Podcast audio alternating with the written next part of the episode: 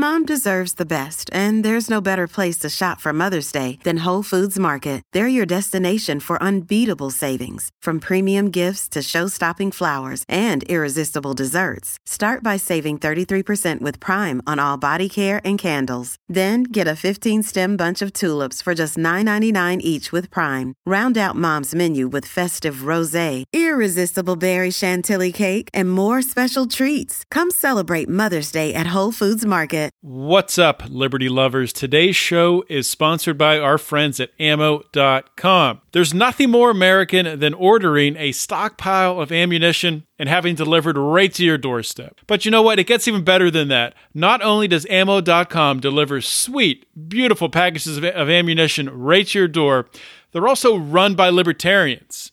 In fact, you can read an awesome article on their site right now that I've linked to on the show notes page called Locked Up How the Modern Prison Industrial Complex Puts So Many Americans in Jail. And you know what? It gets even better than that. When you buy at ammo.com, 1% of every single sale that's gross sale, not net, goes to a libertarian cause of your choosing that you get to pick at checkout. And the best part, the kicker, through the link ammo.com slash Lions of Liberty, you get $20 off your order of 200 or more. So support this show, help to spread the ideas of liberty, and buy some ammo to defend your personal liberty. Bam.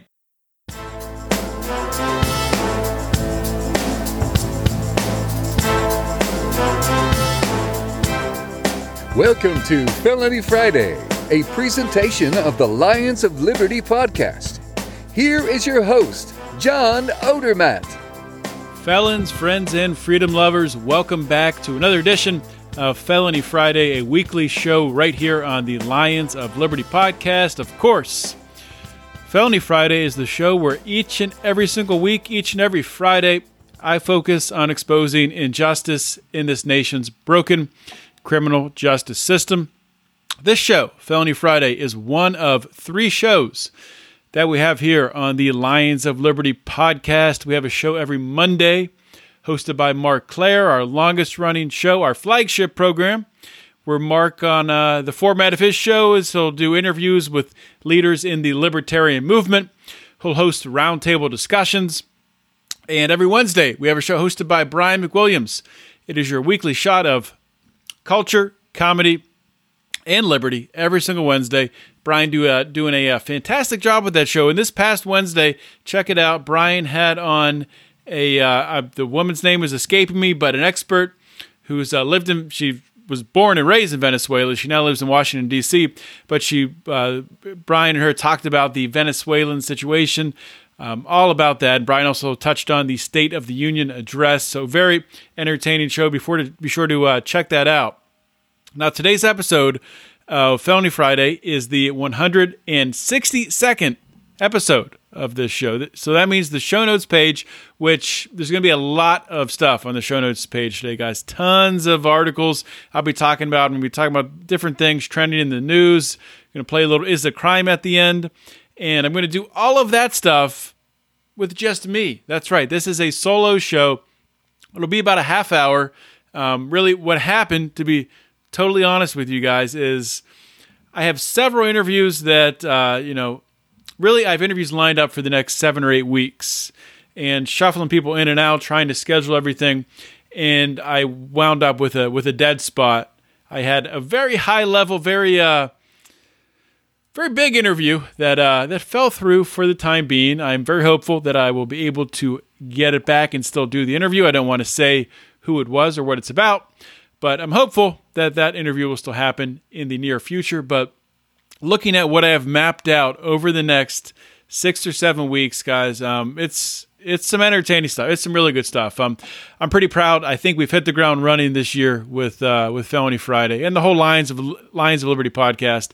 Really excited about the direction of this show, direction of the Lions of Liberty podcast. Of course, Mark and Brian both talked about on their shows this past week that we're going to be starting, we're be mixing in more of our roundtable uh, discussion format, our libertarians in living rooms drinking liquor format. We're going to have it about once a month per show. So that means um, on Mark's show, he'll have once a month, and LILDL, Brian's show the same.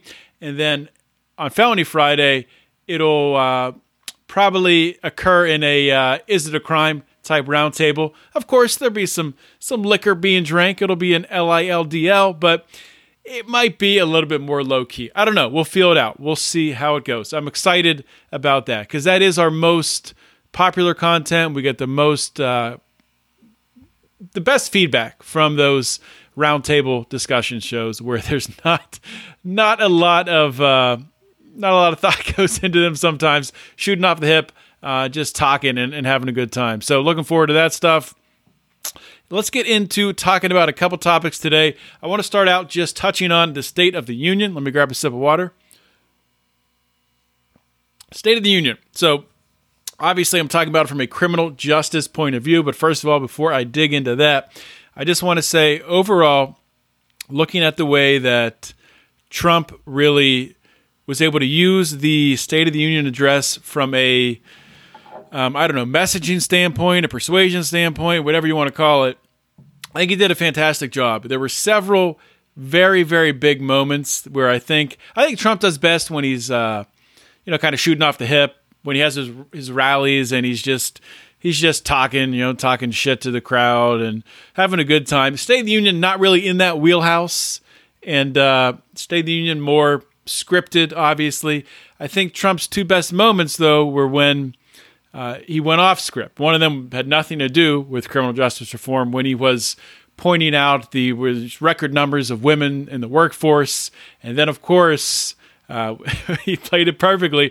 Record numbers of uh, of women in uh, in Congress, and they they went nuts for it.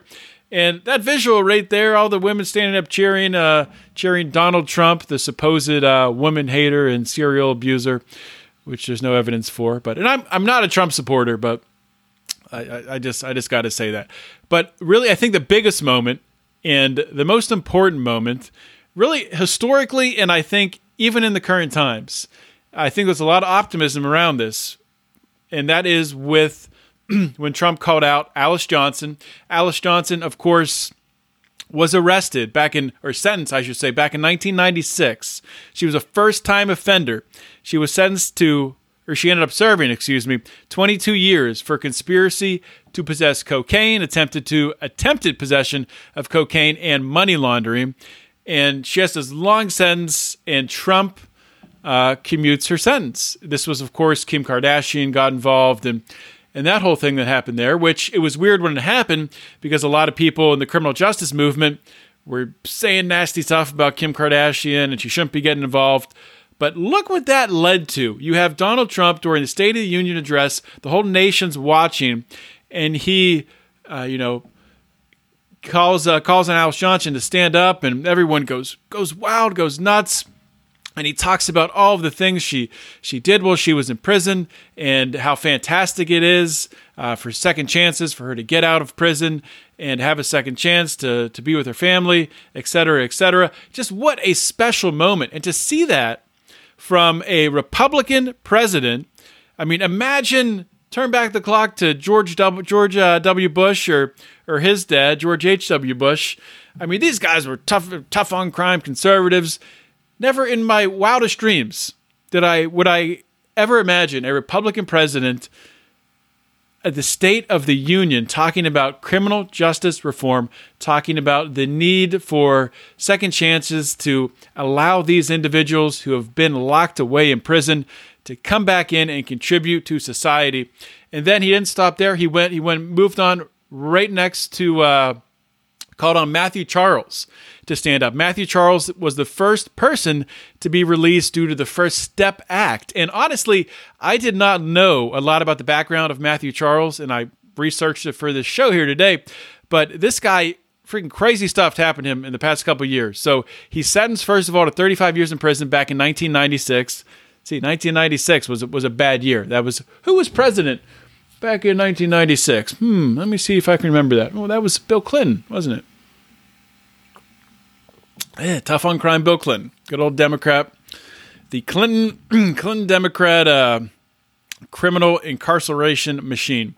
Anyway, 1996, arrested on drug related related charges at the age of 30, and then in 2015, so he has this long sentence, sentenced 35 years in prison. Um, In 2015, a federal judge agrees that he deserved a shortened sentence. As a result, he was released in 2016. During his time out, he did not reoffend, but after an appeals court reversed the judge's ruling, Sharp was ordered to serve the full 35 years behind bars. And this is so right after the First Step Act was was passed into law and signed into law, federal public defenders representing Charles asked for his sentence to be lowered. This was on December 27th, like right after the First Step Act was signed, and he was the first one to uh, to get out to get a sentence commuted. So it's a, a fantastic story, and I'm hopeful. I did just reach out to Shon Hopwood, um, who very active in the criminal justice uh, community. He's a lawyer. He's a guy that actually was arrested, did time for bank robbery, and got out, got his law degree. He's now a professor at Georgetown. I reached out to Shon because Shon posted a picture on Facebook of him and Matthew Charles. So I sent Shon a message saying, Can I get Matthew Charles on the show? It's looking positive that uh, hopefully Matthew will be able to come on the show and hopefully Shon will come on the show because he's. Uh, he, he owes me to come on. I invited him to come on a long time ago, right when he was on 60 Minutes. You know what? What else did he have to do? He should have come on instead of going on 60 Minutes. This is where this is where stars get made on Felony Friday. All right, moving on. I want to, you know, one thing I want to do this year, 2019 and beyond, is I want to do a better job keeping you guys updated, keeping you guys informed on what sort of what happens with people I've had on. There'll be some updates on progress they've made or changes in their case. And this is a recent update, so just just back on episode uh, 160, uh, Felony Friday, I had on Schaeffer Cox. And you can find that episode at lionsofliberty.com slash FF160 or just thumb on back in your old iTunes feed there. Schaeffer Cox, huge injustice. Not going to go into the details to a great extent, but essentially what happened with Schaeffer Cox, it was an FBI sting. He was set up. No actual crime was committed.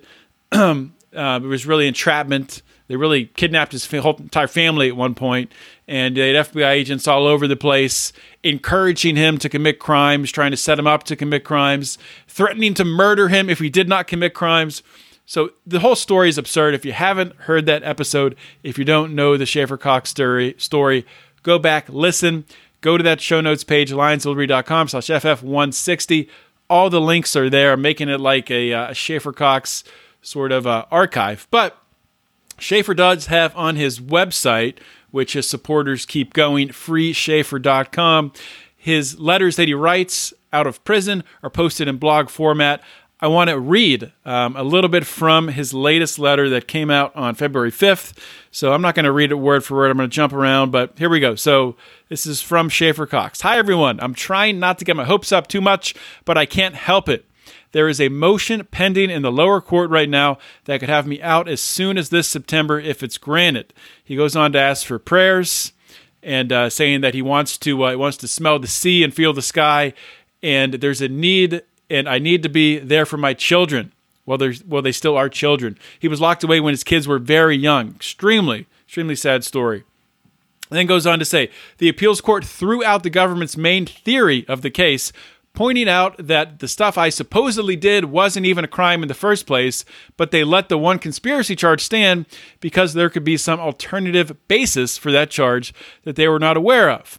So now that we are back in the lower court, we filed a motion pointing out that in light of the appeals court tossing the government's main theory, we now have no way to know what the conspiracy charge is based on. All we know for sure is that what it used to be based on turned out to not be a crime at all. So we were asking for a new trial on the conspiracy charge. Goes on to say then, so if this motion for a new trial is granted, it will put Schaeffer back um, as as being arrested but not yet found guilty. So he'll be tried. He will be tried like his trial never occurred. So this is a very hopeful time. Um, you know, there is a uh, you can go to the website. There's a defense fund there, and he thanks people for donating to that. I encourage everyone to go, uh, you know, check that out. Check out Schaeffer web, Schaeffer's website, and if you haven't uh, heard that episode yet, go back and check that out. All right, moving on. Up next, I want to talk about a story out of Alabama. Alabama. So, Alabama police officer will not be charged in the fatal shooting of a mistaken gunman. This happened, I think, on Thanksgiving. I'm remembering in the news, and it just came out recently this past week. This officer's not going to be charged. They didn't even identify who the officer was, really. The uh, what, what happened here is there were a couple of individuals that got in a scuffle, and you can go read the article. But to sum it up, a guy by the name of E.J. Bradford was killed uh, by by this officer, and like I said, the officer's name has not been released. Bradford was fatally shot by the officers second uh, seconds after another man, Erron Brown, um, allegedly shot twice and wounded 18-year-old Brian Wilson. It's confusing with other names. The bottom line here is um, and what a witness said, I'm going to read a witness's statement. They said Bradford was helping out in the situation after the shooting went down. He was armed. I believe he was legally armed at the time. Not 100% sure. They don't really say that in these articles I'm reading on the New York Times and whatnot. But uh, Ashlyn Mc, McMillan, who was a witness of the mall shooting, told the New York Times that uh, she considered Mr. Bradford a hero, saying that he directed frantic shoppers to safety and had warned her to get down and seek cover inside a store. So I guess he did that first and then pursued, he chambered around and pursued uh, the perpetrator, the man who had shot um, someone else. And at that point in time, when he's coming out in the mall with his gun drawn, an officer comes onto the scene, sees this, and shoots, uh, shoots and kills Mr. Bradford. Now, this is a very difficult case, and you know it's easy to have a uh, sort of knee-jerk reaction and uh, blame the officer here. And you know, I'm not saying that the officer's not at fault, but it's hard. You know, I think people have to understand that. this goes out to people there that conceal carry, and you know are are really concealed carrying to protect themselves, protect their family, and to just serve as someone in the community as a, uh, a good guy with a gun. Uh, you have to remember that when police officers arrive on the scene of a crime and they see you carrying a gun, immediately you are assumed to be the shooter. So that's sort of just a fact of life. And, you know, it's. It's tough. This is a really tough situation. And I would have to know more about the, the specifics of this case. I have not watched the, the video that's out there. There's some video of, of the shooting. You know, you'll you'll like to see, and you know, one thing that comes to mind that I want to touch on. So, the way police officers are supposed to respond to a crime, you know, say if there's a uh, you know a store gets robbed or something, and the store gets robbed. It's an armed robbery. Robbery happens. Police officers show up at the end, and the perpetrator is running away. If they're running away and nobody else is in harm's way, then they it's not in their rights to then just shoot the person in the back as they're running away. Sure, pursue them, but unless someone else's life is in danger, um, you know they they can't assume they showed up late they're obviously going to pursue the person and try to arrest them, but they can't serve as judge, jury, and executioner right there. And you know they're basically acting acting as all three and executing a person on the spot for a robbery that you know there's there's pretty much no due process in that situation. So I guess to summarize this, it's it's really tough, but the point is we want as much as possible we want to take we we want due process to happen obviously right? So officers should be trained in a way that when they're when they come to a scene of a crime when they're assessing a crime that they are assessing it for those things. Is somebody in danger is somebody about to get shot is somebody about to get killed is somebody's life on the line is somebody firing at the officers and if none of those things are happening they got to calm the hell down. You don't just run in there and start shooting at people, even if somebody has a gun drawn. You don't do that. Get cover, assess the situation, and figure out what's going on. So, you know, do I know if the officer was at fault here? I don't. And maybe that's my fault for not researching it more so, but, you know, you only have so much time when you're running a podcast like this. So I'll link to it on the show notes page, and you can uh, check it out yourself. And as always, this is a good topic to discuss in the Lions of Liberty Forum, uh, our Facebook forum. You can find that on Facebook. Go to the search bar at the top. and type Lions of Liberty Forum in there. You can join, and there's great discussions going on all the time. So check that out. Next thing I want to talk about Hawaii. Crazy people in Hawaii want to ban cigarettes. You believe this stuff? Very short note here. So, Hawaii is flirting with the idea of becoming the first state to ban the sale of cigarettes. They are proposing, the ban they're proposing would really run effectively, they would be banned by 2024. so, this way this is set up is kind of funny. Um, the ban would go into effect progressively. So this would start next year, and by raising the minimum age for buying cigarettes from 21 to 30. And then two years later, no one under the age of 100 would be allowed to buy cigarettes. So this is this is just asinine. Um, so they don't understand black markets. Um, they don't understand how black markets work, and this would be an absolute disaster because a lot of people still do smoke cigarettes. Maybe they roll their own cigarettes, you know, whatever. But there's people out there that still smoke cigarettes. I think people forget that. There's a lot. Probably in Hawaii, there's there's a lot of people that smoke cigarettes, especially in a situation like Hawaii. If you bring in a prohibition of cigarettes of an of a uh, of a of a commodity like that, something that is uh, you know has a set market in place already, and you're essentially doing this. what would happen first of all? So first, as they raise the age, the older people would buy the cigarettes and sell them to the younger people. And you know what? At the end of the day, if anybody in Hawaii is over 100, they can make a freaking killing selling the cigarettes back, buying cigarettes and selling them back to all the younger people. So if you're getting close to 100 years old and you're a listener to this podcast and this law passes, you might want to consider moving to Hawaii. Great black market opportunity. Wouldn't advise breaking the law, but think about it. But seriously, guys, this is just insane, and libertarians out there understand this. I don't have to explain it, but in case a progressive or a conservative stumbled across this podcast and doesn't understand it, what's going to happen is when you prohibit something, you obviously take it off the market.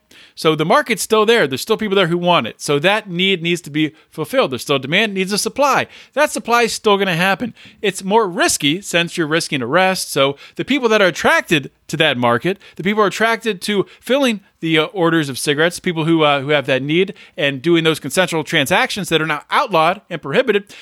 Those types of people are more uh, a little more risky. You know, they're willing to take a risk because they want to make some more money. So you're going to bring in more of a criminal element. So what you're going to do is you have a problem right now. You have people smoking cigarettes. Maybe they're getting cancer. Maybe they're not. Maybe they're dying. I don't know. It's still their choice. It's their body. It's up to them.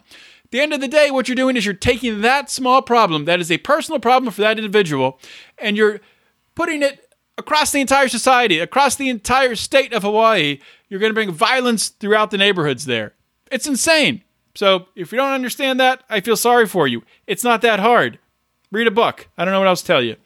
All right, moving on next. Want to talk about this is funny, and this is a quick note here. Um, OJ Simpson. OJ Simpson interviewed by TMZ. You know, it's always it's always great to hear from OJ. You know, it's he's free again, a free man. OJ Simpson murdered two people, spent time in jail for something totally unrelated to that. But now he's free. And he's mad at Roger Stone. Why is he mad at Roger Stone?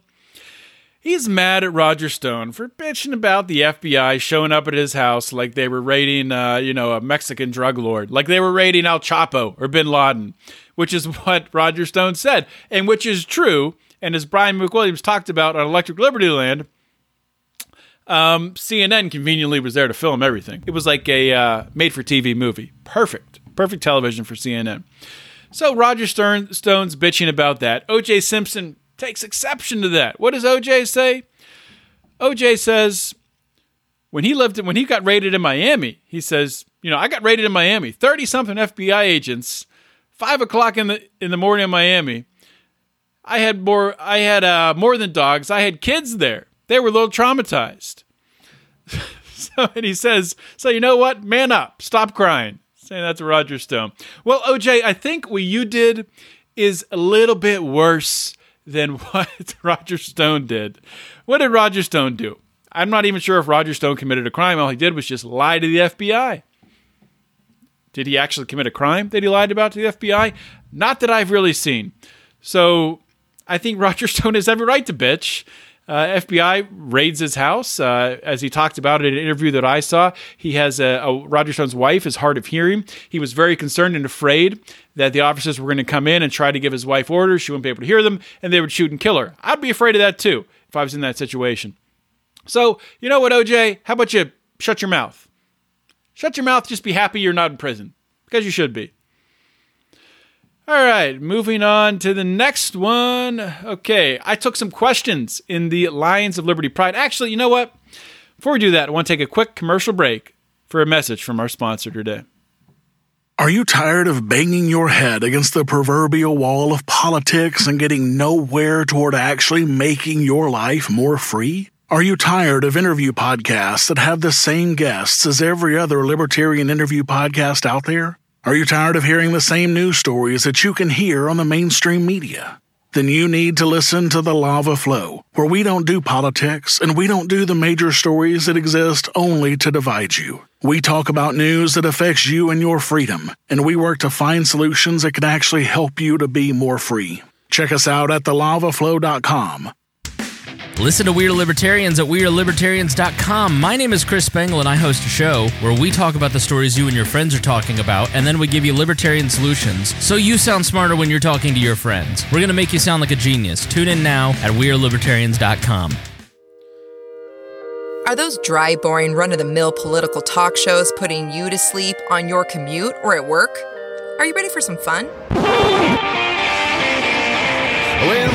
No further. Blast Off with Johnny Rocket is a Seattle based podcast expressing viewpoints of free markets, voluntary exchange, badass music, wicked banner, and of course, drinking. The Blast Off doesn't shy from the truth, but always brings the party. Let's rock and roll, Raylene. Bring it on, Johnny. You can check us out at thelaunchpadmedia.com forward slash blast off. Again, that's thelaunchpadmedia.com forward slash blast off. Launchpad Media always launching ideas in your direction.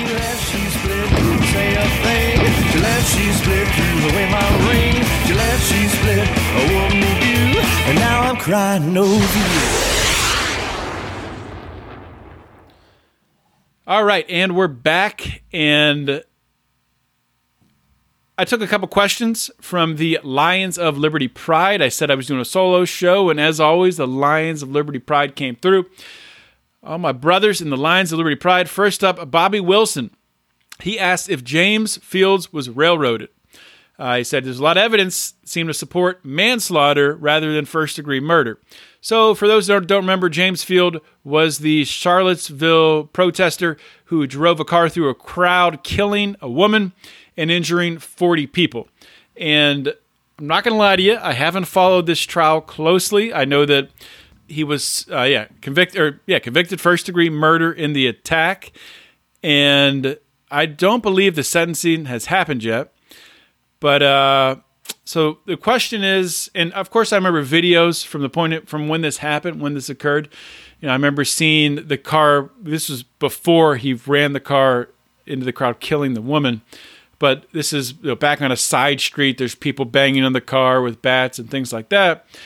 And so the question with as I understand it, I'm not a lawyer, so please consult a lawyer if you want a legal opinion. But the way I understand it, really, when it comes to first degree murder, difference in manslaughter is intent. Obviously, the intent is uh, is first degree. The manslaughter would be sort of uh, negligence, um, not pre planned. So it's it's hard for me to say that it's not pre planned or not and it's you know it's I think it's hard for the court to say even in a situation like this. But just looking at the amount of people that were injured, and especially when you look at the fact that he ran from the scene of the crime, he fled, um, probably injuring more people as he fled. You know, it, it's it's hard, and I, you know you can say that he was he felt threatened. People were banging on his car, and he thought he was maybe in danger. You have to weigh. So was his reaction? The appropriate response to the danger he felt? I would say no. Um, killing someone when you know, I, I have a hard time thinking that uh, his life was in danger right then. Maybe he was scared, but uh, I don't think his life was in danger. And responding by acting recklessly and uh, and killing someone. It's it's hard to it's hard not to. I mean, it's hard to feel bad for the guy. I definitely don't feel bad for the guy, but if you drive a crowd into if you drive a car into a crowd of people, you're probably going to kill somebody. So I think that's where the first degree murder charge comes from. Not that I don't understand where you're coming from, Bobby, and I think you know this would be maybe an interesting discussion for me to bring a lawyer on to talk about a case like this and some other cases because like I said, I'm not a lawyer. I just play one on uh on the podcast space. All right, next up, um, talking about a new Virginia bill that would force those who kill law enforcement to be killed or spend life in prison.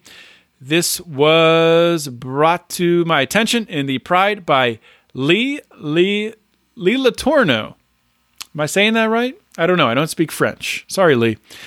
Um, I can say Lemieux. It's the only French word I know how to say. Mario Lemieux.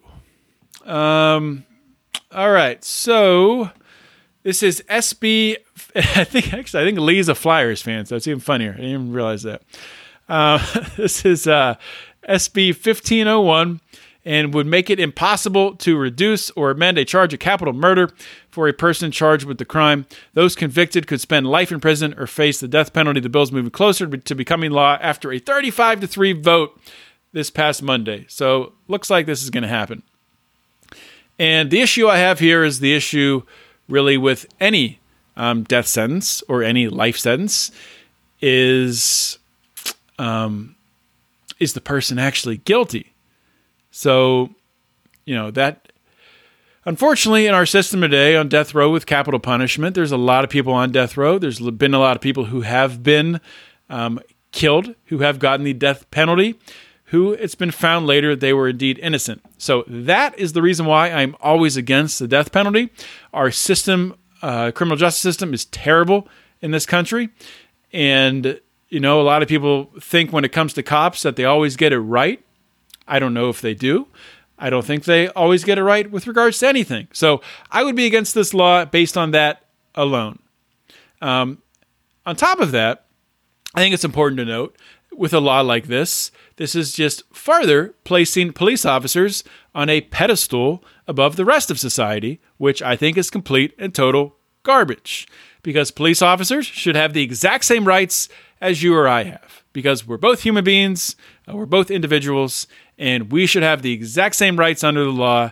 A police officer should not have a, uh, you know, the same thing we have to do with hate crimes or different things like that.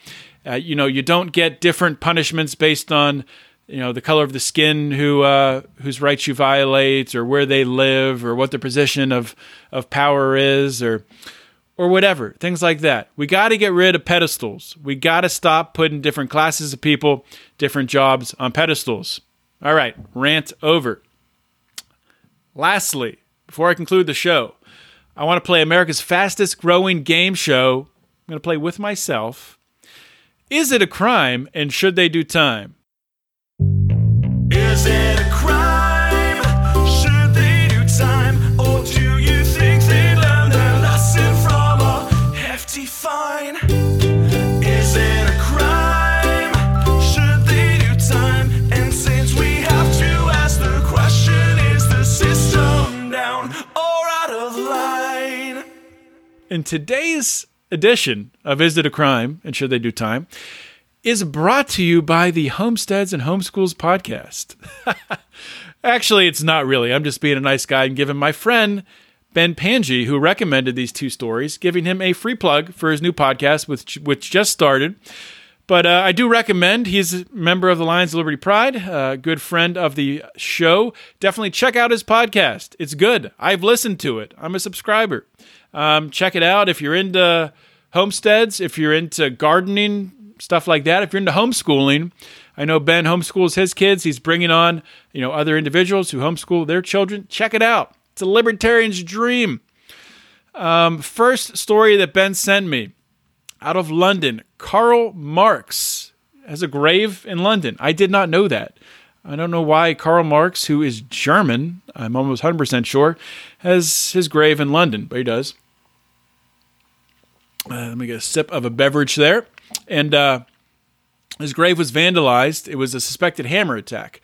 Uh, so this is actually more of a, I believe, more of a, a monument than a grave. I think there was original grave there, and they made it into a monument. So yeah, yeah, this uh, it was a marble plaque which was taken from the original gravestone in uh, 1883 and put on a 1954 monument. So I didn't take the time to look in the history of this monument and how it was funded, but I would assume that there was some public funding maybe involved in this monument. Maybe not, but assuming it's a publicly funded monument, this takes us into the tragedy of the commons. Obviously, um, you don't want people damaging property, but who owns the property? Now, if it's an individual or a institution that owns it, then absolutely, it's easy. Um, it's a crime, and yes, that institution should be reimbursed. If it's not, if it's the government that owns it, you know what? The government shouldn't be putting up monuments. So I have no sympathy for that, and I'm sorry. Take down the monument. That's what I would say to that. I, you know, I, I don't think the government should be putting up monuments, especially to Karl Marx. But with that being said, I do not promote vandalism of government property.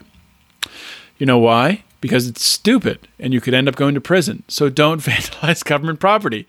But at the end of the day, there shouldn't be any government property. So there's your solution. All right, last thing, and we got this is uh, an interesting one. This is a tough one. So we're gonna go all the way over to India for this. Vijayadaiwa, I don't know how to say that. India, Vijayadaiwa, India, a uh, small town in India. So this is the Super Bowl of cockfighting. Uh, roosters wearing razors and all kinds of crazy stuff like that.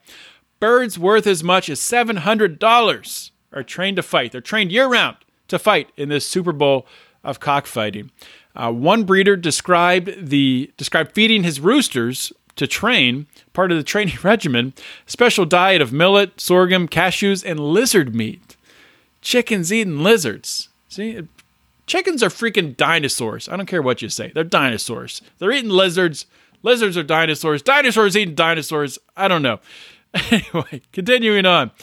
Each event involving dozens of fight lasting this lasts up to three days and draws thousands of people. So, in fact, this year they even had drones that were uh, hovering over to record the fights and project the fights on uh, on jumbotron or uh, you know big screen type things. Probably not actual jumbotrons. Um, no police anywhere. The police say they try to stop it before it starts with education and blah blah blah. They're probably getting paid off. So what's what's I mean, is this a crime here? That's the question. You know, people might disagree with me here, and I'm not necessarily in favor of cockfighting or any sort of animal fighting. In fact, I'm very much against it, opposed to it. I don't think it's good. But individuals own their animals. And I think the best way to combat against something like this is not by having a government decree saying cockfighting is illegal or dogfighting is illegal or whatever it is. But I think the best way to handle this in a more free society, and Marc Clair's talked about this before, is it's more of a city state solution, a community based solution where communities would be making these rules um, with the consent of the people who live in them. So, what you would get is groups of people who don't want this type of stuff happening in their community would be living together. So, would you have stuff like this happen on the outskirts? Of you would, um, but it, I don't think that. I mean, obviously, it's happening now anyway. Uh, I just think it's, uh, it's sort of like the the shining beacon theory. When people say America is the shining beacon on the hill, it's the community being a, a shiny beacon, a model society. And really, it's I mean, it go the way for everything from from cockfighting to gun ownership to to protecting all your individual rights. But the end of the day, in India, this is ingrained in their culture, and until you change that, you're not going to get rid of cockfighting. And just like in other societies, other uh, countries have bad dogfighting problems, or like in Spain, they have the running of the bulls. It's in their culture. And until you get it out of the culture, you're still going to have it, even if you prohibit it. So that is a wrap with that. So what would I say? I guess that's I would say not a crime. Just reorganize the way you, you do things to to make it more libertarian. I don't know. Was that a cop out? Might have been. So hopefully you guys enjoyed today's solo show. And you know, next week I'll be back on with a guest. I have, I think, six or seven guests lined up for the next uh, month or so, month and a half, I guess. And I'm excited about it. I'm excited about the direction of the show. I'm excited about, like I mentioned at the top, our new. Uh, each of our shows is going to have a roundtable type show uh, once a month. That's exciting stuff. But more than anything, I am excited about the new bonus content that we have here in the Lions of Liberty Pride, which you can find by joining at patreon.com slash Lions of Liberty. And we have a new show. It is called The Legion of Liberty Doom. And it is, you know, I'm not going to say it's in direct competition or we're trying to one up the yeah, you know, there's a group out there that call themselves the League of Liberty. I'm not even sure who's in it. Uh, a couple people, but they produce some bonus content. You know, like once every uh, five months they come out with the show. Myself and my fellow uh, Doom members, as we like to call ourselves, we decided we wanted something for the people. We wanted to bring something really, really cool to the people, and we want to do it frequently. And it's going to be the best produced show out there. It's going to be fun. It's going to be informative. It's going to be entertaining. It's going to be hosted by a bunch of uh, libertarians who love to have a good time. So, who's on it? Myself, Brian McWilliams, Howie Snowden. You got your three Lions of Liberty. You can't beat that. And we're bringing in Dan Smots from the System is Down podcast. If you haven't subscribed to that, check it out. And Remso Martinez from the Remso Martinez Experience. If you haven't heard of that one, check it out. So we'll be doing content whenever you feel like it. So join the pride and check it out. But that is a wrap, guys. Thank you so much for listening today. I really appreciate it. Hope you enjoyed today's show. If you did, give me some feedback. Send me an email, john at lionsofliberty.com. Hit me up in the Lions of Liberty forum or just find me on Facebook. And uh, that's it, guys. This is John Odermatt signing off. Always remember to keep your head up and the fires of liberty burning.